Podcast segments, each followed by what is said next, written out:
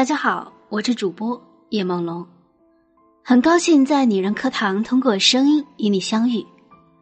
我正在和我们的百万闺蜜团致力于帮助千万女性幸福成长。亲爱的们，如果说你也愿意的话，欢迎关注我们的公众号“女人课堂”。今天要和您分享的这篇文章来自作者周佐罗。文章的题目是：二十七岁年入千万的李佳琦上热搜，以为钱很好赚，是年轻人的最大错觉。一起来聆听吧。李佳琦，二零一九年的超级网红，顶级流量，赚钱机器。目前，李佳琦淘宝直播粉丝数九百二十万。每次直播超过两百万人观看，抖音开通两个月涨粉一千四百万，如今粉丝数突破三千三百万。李佳琦的赚钱按分秒来算，他曾十五分钟卖掉一万五千支口红。二零一九年淘宝六幺八，他用三分钟卖出五千单资生堂红颜激活精华露，销售额超六百万。二零一九年九月十七日，出于好奇，我看了李佳琦一月一次的心愿节直播。那天他整整播了四个小时五十三分钟，其中一次创纪录的销售让我印象深刻。李佳琦喊着：“傅雷诗来了，傅雷诗来了，五折秒杀！”然后拿出一份原价五百七十元的傅雷诗果萃礼盒套装。全网最低价格二百八十五元卖给大家。他和小助理仅用几分钟铺垫介绍，然后放出购买链接。介绍的时候，有人评论说要买四套。李佳琦说领一次优惠券，买一次，再领再买。结果发现不可能让一个人买到四套，八千套一秒钟抢完了。李佳琦自己也惊呼。一秒钟八千套，Oh my god！一秒钟，我的天哪！一秒钟二百二十八万销售额，这就是李佳琦这台赚钱机器的速度。不要以为李佳琦只卖美妆产品，如今每次三四个小时的直播，他卖的东西五花八门：零食、棉被、浴巾、速食早餐、眼镜框、辣子鸡拌面等等。而且卖啥啥火。二零一九年十月十三日，我又看了一次他的直播。打开的时候，他在卖三只松鼠的纸皮核桃。李佳琦临场反应能力特别强。有人在直播间评论说核桃热量高，李佳琦马上回应：所有坚果热量都高。如果你因为要减肥不吃坚果，那么你的生活要失去很多乐趣。再说了，你不是明星。不用减到那种程度，减肥最重要的是吃健康、迈开腿。核桃中有很多人体需要的元素，一定要通过运动减肥。一盒四十九元，三万盒，四分钟卖光了，一百四十七万销售额。不仅是做直播，如今他帮品牌做产品推广，一个全案报价是一百五十万。二零一七年六月，李佳琦来到上海，他跟助理讨论过，赚够两千万就回江西南昌，结果没想到这个目标很快就实现了，他们没有回去，坐上火箭的李佳琦要飞得更远。李佳琦赚钱太容易了，这个时代赚钱太容易了，这是很多年轻人的想法。我写这篇文章也是因为我看到太多文章拿李佳琦为噱头，卖各种教你做直播的课、做抖音的课、做网红的课，仿佛赚钱真的有这么容易。李佳琦红了以后，有人说他运气好，高颜值鲜肉，打着性别反差选对了风口，有卖货套路，一夜爆红，靠动动嘴皮子。就能抵得过别人几十年的努力，赚钱无数。所有的偏见源于不了解。这篇文章希望带你认真了解一下，这个看起来像一夜暴富的故事，以为钱很好赚，是年轻人最大的错觉。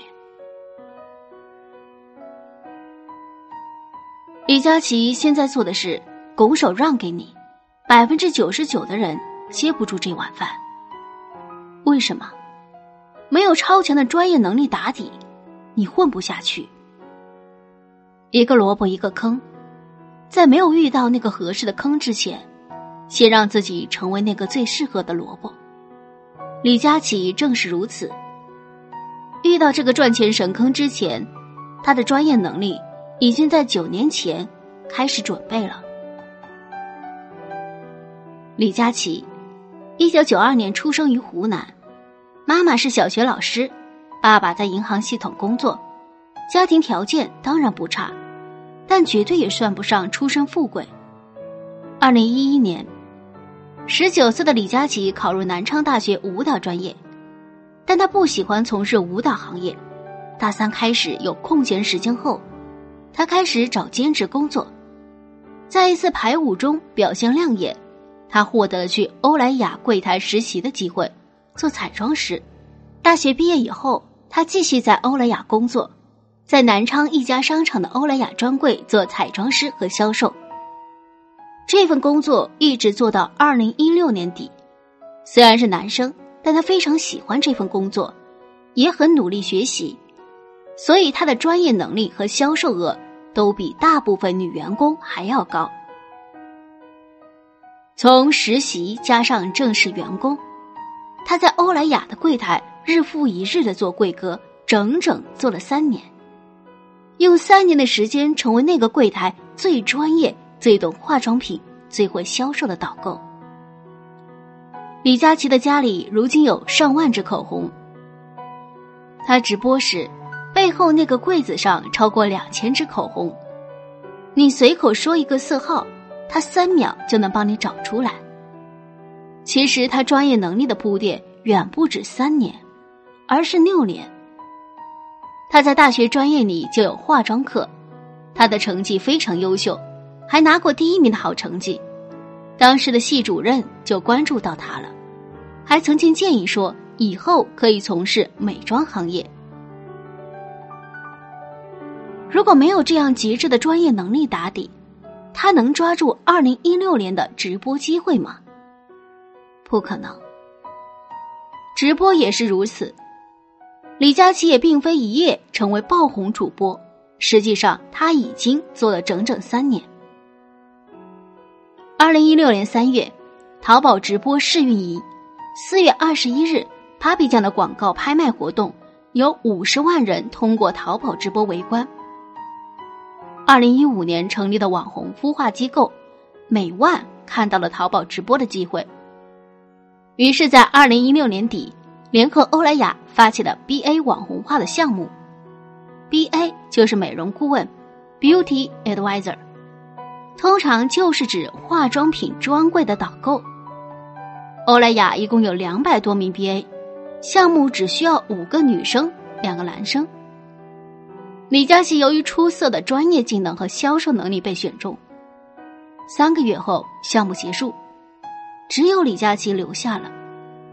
据美湾的老板回忆，不是李佳琦表现的最出色，而是只有他信了做主播这件事，其他六个人都选择继续回线下专柜，因为那是一份确定性的收入，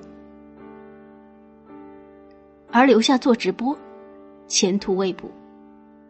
美万的老板认为，这是李佳琦极度渴望成功的表现。美妆专业能力没有问题，但主播李佳琦确实没有做过。能做到今天的水准，其实也是过去三年一天一天的高强度训练下来的。一开始他也不懂。回忆起第一次直播，李佳琦说：“我可紧张了，我准备了一个晚上。那个时候我也没有助理，没有同事帮忙，什么都是我一个人做。”包括产品整理，它的文案，它为什么好，都是我一个人去整理。上播的头一天晚上睡觉都睡不好，一直在做梦。我第二天给他们讲什么内容？最初直播，他还要面临很多键盘侠的侮辱。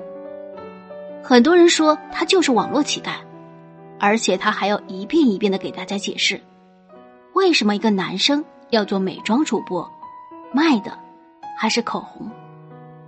很多人觉得直播就是在那说说话、搞搞笑、讲两个段子，有什么难的？其实不是。看过李佳琦直播的人都知道，他身边一直有个出镜助理在帮他。小助理跟着他做了好几年，依然觉得做好主播是一件非常难的事情。小助理的抖音粉丝也有超过四百万，实力美妆业务不输李佳琦。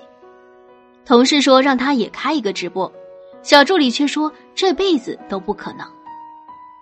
有一次李佳琦上厕所，让小助理帮他顶上播一会儿，李佳琦在卫生间通过手机。看到粉丝们都在直播间评论说：“一号色没货了。”但小助理毫无意识，只是在对着镜头演示和讲解。专业的做法是什么样的？看看李佳琦就知道了。他需要一边演示一边讲解，一边盯着一个手机看直播人数的变化，以判断现在的产品是否受欢迎，然后随机应变。是不是要更快的播下一款产品？一边要盯着实时的销售数据，提醒上链接补货再补货，一边看海量弹幕及时回应一些问题和质疑，同时还要不停的预告后面的产品，因为一场直播总计要卖十几甚至几十款产品。这不仅需要美妆业务能力强，还需要直播业务能力强，眼观八方，一脑多用。没有高强度的训练，能行吗？体力和精力也需要你够强。小助理说，直播要始终保持高昂的精神状态，他自己只能保持三分钟，时间一长就不亢奋了。但李佳琦每天直播三四个小时都是这种状态。任何领域的赚钱，你都别想用业余挑战别人的专业。知乎网友胖子说：“曾经他也以为像李佳琦这样的网红都是炒作出来的，直到自己的公司跟李佳琦合作过一次，印象大为改观。他们公司是做化妆品的，品牌代言人是一个明星，老板为了卖货，希望让这个明星和李佳琦配合一次。最初，明星可能觉得跟网红合作掉身价。”不同意，最后好说歹说，在活动前两天签约了。因为准备时间短，细节和台词都没准备的很好。不过这个明星纵横娱乐圈多年，即兴发挥能力很强，不看台本也没有问题。但是到了后面宣传产品的环节就不行了，来来回回就那么几句话。李佳琦就完全不同，有梗有料。产品卖点、功能优势，张口就来，不管怎么发挥，处处不离产品，最终效果很好。那位明星已经跟公司合作好几次了，而李佳琦是第一次合作，结果后者秒杀前者。赚钱没有那么容易，你想在任何一个领域赚钱，都别想拿业余去挑战别人的专业。李佳琦这台赚钱机器并非一夜暴富，而是从九年前就开始专业打底了。李佳琦的背后有一支三百人的队伍，一个人再强抵不过一个团队。即便李佳琦可以每天直播几十款产品，也有很多问题需要回答。一个人怎么可能准备几十款产品的讲解文案？一天可以，每天如此，铁人也做不到吧？即便你每天可以找到几十款产品，谁去一一谈价格？一个人再强，又何德何能谈下全网最低价？一个全案推广一百五十万，谁做商务，谁来执行？又做直播，又做抖音，抖音那么多视频，谁剪？李佳琦背后有团队，但团队人数远远超过大部分人的想象。李佳琦所在的公司叫美万，上面我们提到过，这家公司员工超过三百人，几乎都是围绕着李佳琦这个 IP 在运转。李佳琦每个月的十七号都要做一场心愿节直播，是每个月最重要的直播。每次直播前的选品可能都需要二十个以上的商务配合，而且是每个商务已经做了大量的前期筛选、调查、整理工作。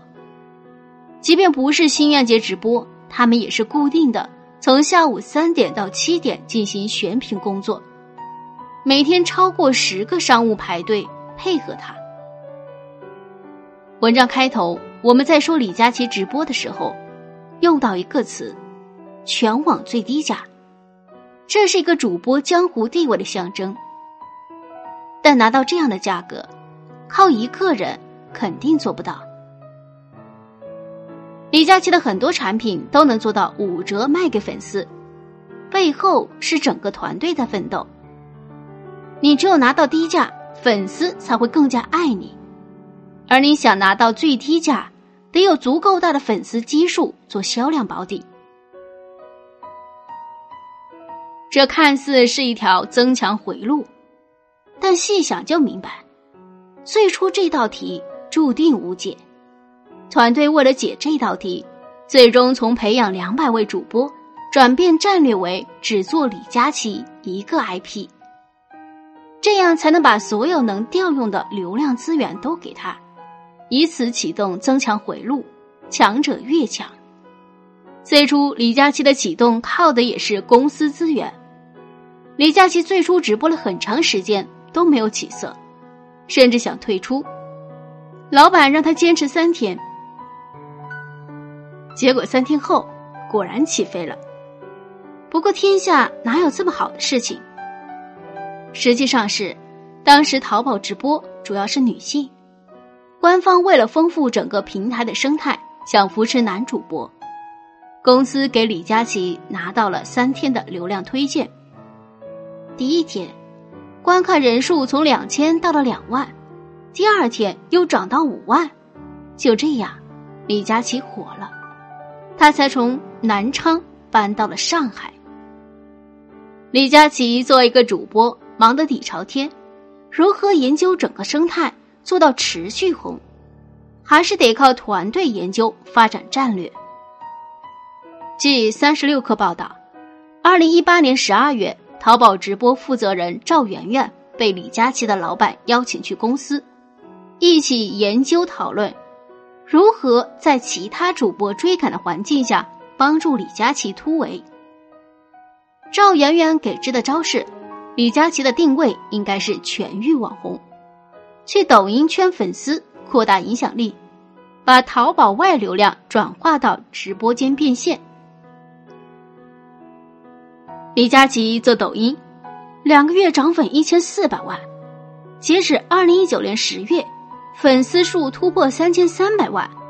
同时，通过赵媛媛指的那条路，他一直往直播间涨粉，半年时间。翻了五倍的粉丝数，然后我翻看了李佳琦所有的抖音，盘点了在他抖音上的明星：关晓彤、奚梦瑶、王源、陈飞宇、陈星旭、江疏影、唐嫣、杨洋、Angelababy、魏大勋、小 S、沈梦辰、汪东城、戚薇。李佳琦是如何做到的？肯定不是他一个人能搞定的。实际上，公司早就为李佳琦开了抖音，还专门招聘了运营为他写脚本、拍段子。只不过李佳琦不适应这种关起门来对着摄像机讲东西的方式。后来公司找到了新的模式，直接录下李佳琦的直播精华，再加工剪辑，不用管逻辑，哪句好就剪哪句。结果剪出的第一条口红爆色号就火了，然后就这样运作起来。我翻看他所有的抖音之后，也发现，他的第一条抖音发布于二零一七年十二月二十四日，第二条就变成了二零一八年九月二十八日，而上面说的口红报色号视频发布时间是二零一八年十一月一日。但李佳琦真正开始高频发抖音，已经到了二零一八年十二月二十三日，所以李佳琦的抖音也是团队认真研究、调整了多次。经过模式验证后，一步一步走出来的。可以说，李佳琦今天所做的一切都离不开一个团队的支撑。如今每天的直播，光直播间就需要一个出镜助理，加一个镜头导播，加三个流程助理配合。直播间外还需要十几个商务配合运营他当天直播商品的店铺运营，一晚上随时待命。李佳琦的成功，除了专业能力打底和团队作战协助，我想再加一句：极度渴望成功，愿付非凡代价。平凡人的成功需要付出更多代价。李佳琦过去几年，每一天每一步，都在印证这句话。李佳琦皮肤比较白，饱满加唇线清晰的 M 唇。涂口红天然好看，但有这样的条件的美妆博主不在少数。为什么李佳琦成了口红一哥？而且不是自封的，是几乎江湖公认的。二零一六年圣诞节，李佳琦参加官方组织的圣诞妆容活动，在自己的脸上化妆、画口红的时候，粉丝反应热烈。实时观看人数在迅速上涨。从那之后，团队有意观察，发现这一招屡试不爽，于是他开始有意识的在自己的嘴上为粉丝试口红。为了让口红这个标签立得住，二零一七年下半年，李佳琦做了一场口红直播专场，连续不停的把十多个品牌的口红全套给试色。一个颜色试完，用卸妆棉擦掉，再进行下一个。六个小时一共试了三百八十支，最初两个小时还行，后面四个小时是在煎熬中一支一支的试完的。先是如同撕裂般的疼，嘴巴上的皮感觉要崩开，后来又完全麻痹，没有任何感觉。直播结束吃饭的时候，一点点热的东西碰到嘴巴。就觉得好辣。从那以后，他看到口红就感觉痛痛的，有了心理阴影。但从此粉丝封他为“铁唇哥”，后面觉得“铁唇哥”太难听，改为“口红一哥”。高度亢奋的一次直播六个小时，你能扛下来吗？反正我不行。我记得二零一七年，我给企业讲新媒体课和线下公开课，每次两天，一天就是六个小时，一个月讲八天，我都觉得天哪，强度太高了。李佳琦呢？他的最高记录是一年累计直播三百八十九场。之前他每次直播基本都是平均六个小时，最近没有那么长。但几乎也都是超过三个小时，从八点十五分到接近凌晨下播。每个月心愿节那天会更长，有时候接近五个小时，强度之大，非常人能忍。二零一七年天猫双十一，李佳琦累到崩溃，上班中途在办公室哭。从二零一七年六月到现在，两年多。几乎没有任何休息日，日复一日的高强度直播，让李佳琦患上了严重的支气管炎。每次发作的时候，呼吸都困难。现在，他需要随身携带治疗药物。二零一八年三月的一天，离直播开始不到三个小时，李佳琦却要马上去一趟医院。到了医院，以最快的速度检查、雾化治疗。付钱取药，医生显然都认识他了，一边写诊断结果，一边摇着头说：“喉咙又发炎了。上次不是叫你注意休息吗？”回去的路上，李佳琦说：“这次没那么苦了。你不知道，我第一次做雾化治疗有多苦。”李佳琦的妈妈经常看他直播，他每天基本到凌晨就结束。如果超过十二点半还没结束，他就会发短信问儿子。怎么还不下播？李佳琦太忙，直播完还要跟同事开会复盘，到第二天才给妈妈回复。妈妈，你别催我。妈妈说，他儿子这是赚的血汗钱，是他每一天、每一分钟、每一句话吼出来的。李佳琦，你能不能休息几天？不能，绝对不能！不是不想，而是这一行竞争太激烈。李佳琦说：“如果你今天想起来就播一场，明天想不到就不播，我劝你干脆别做了。淘宝主播从开始做的第一天就应该知道一条潜规则：不要轻易停播。如今淘宝每天有将近六万场直播，过百万粉丝的也有超过一千两百人。”他们平均每年直播数都超过三百场，单场直播平均八小时，为的就是争夺整个平台的流量。平台给不给你流量，看什么？数据。整个淘宝直播每天六万场，只有十二个淘宝小二在管，他们靠什么管？一百六十多项数据，包括播放时长、转化率。粉转率、客单价、销售额等等，李佳琦不敢休息。你今天不播，你的粉丝可能就被别的粉丝吸引过去了，第二天他就能不来看你了。任何一个行业的钱都不好赚，越是看起来好赚的，竞争和厮杀越厉害。李佳琦要保住位置很难，直播是一个江湖，升级打怪。一层一层往上爬，争夺位置和资源，这才是真相。李佳琦得到了很多，为什么？放弃。作为湖南人，他放弃了吃过辣的食物，放弃了喝白酒，只为保护嘴唇。而且只要不吃饭时，他都要涂厚厚的唇膏，十天不到就能用完一支。做主播的第一年，除了同事带他出去吃过两顿饭之外，李佳琦没有出过门吃饭。第二年也差不多，吃过的餐厅一只手能数得过来，基本都是订外卖。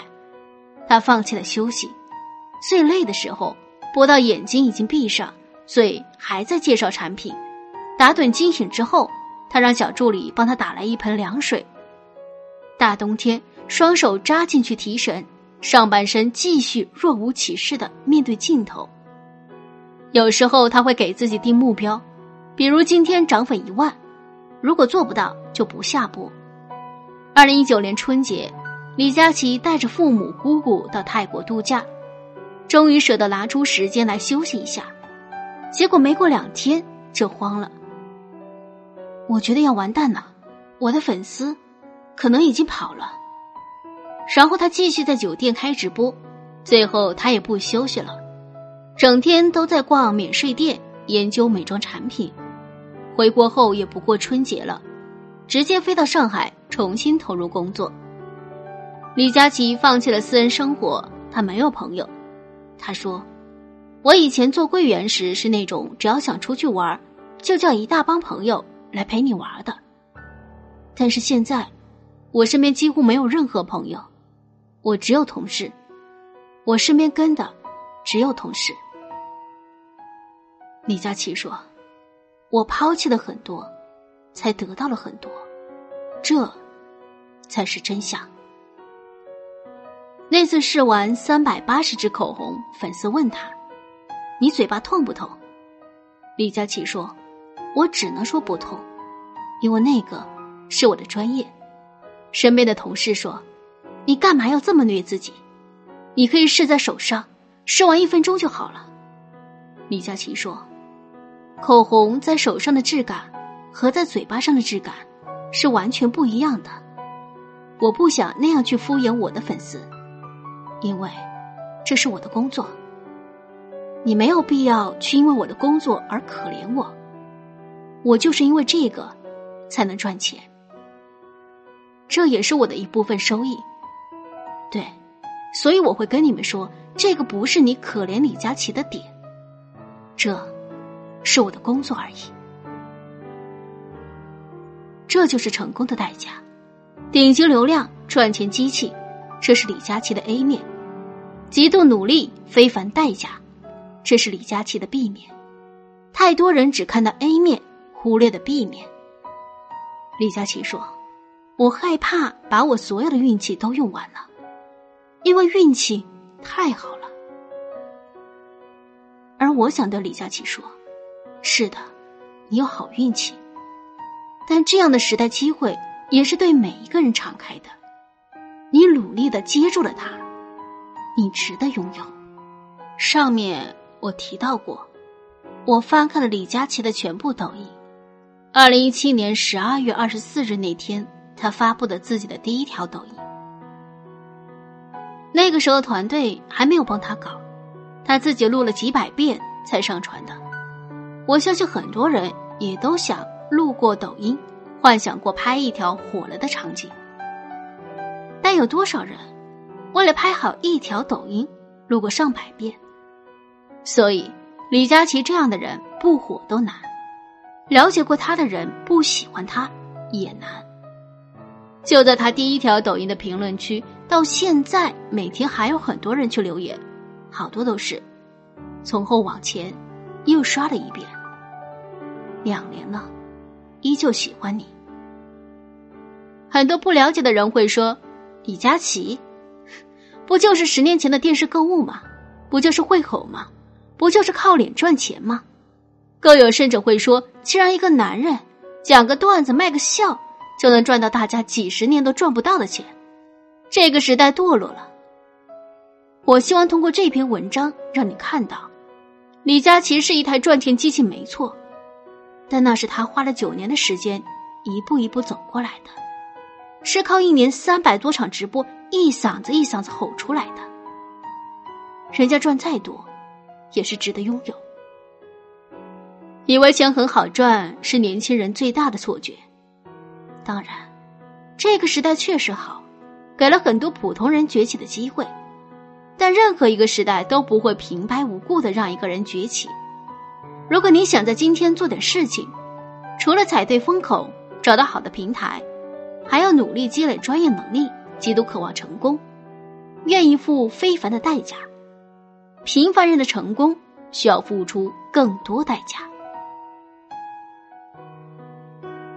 在节目的最后，还有个好消息要通知大家：栀子女人课堂三周年庆。及共建共学百万奖学金项目启动，我们邀请你一起来学习成长，并且由我们女人课堂的新密会全力赞助我们的高额奖学金。您可以搜索“女人课堂”四个中文字，添加关注公众号之后，在后台回复“共读共学计划”就可以了，或者添加班长微信：二八四九二七六九八二，详细了解。今天的节目。就是这样，咱们下期节目再会。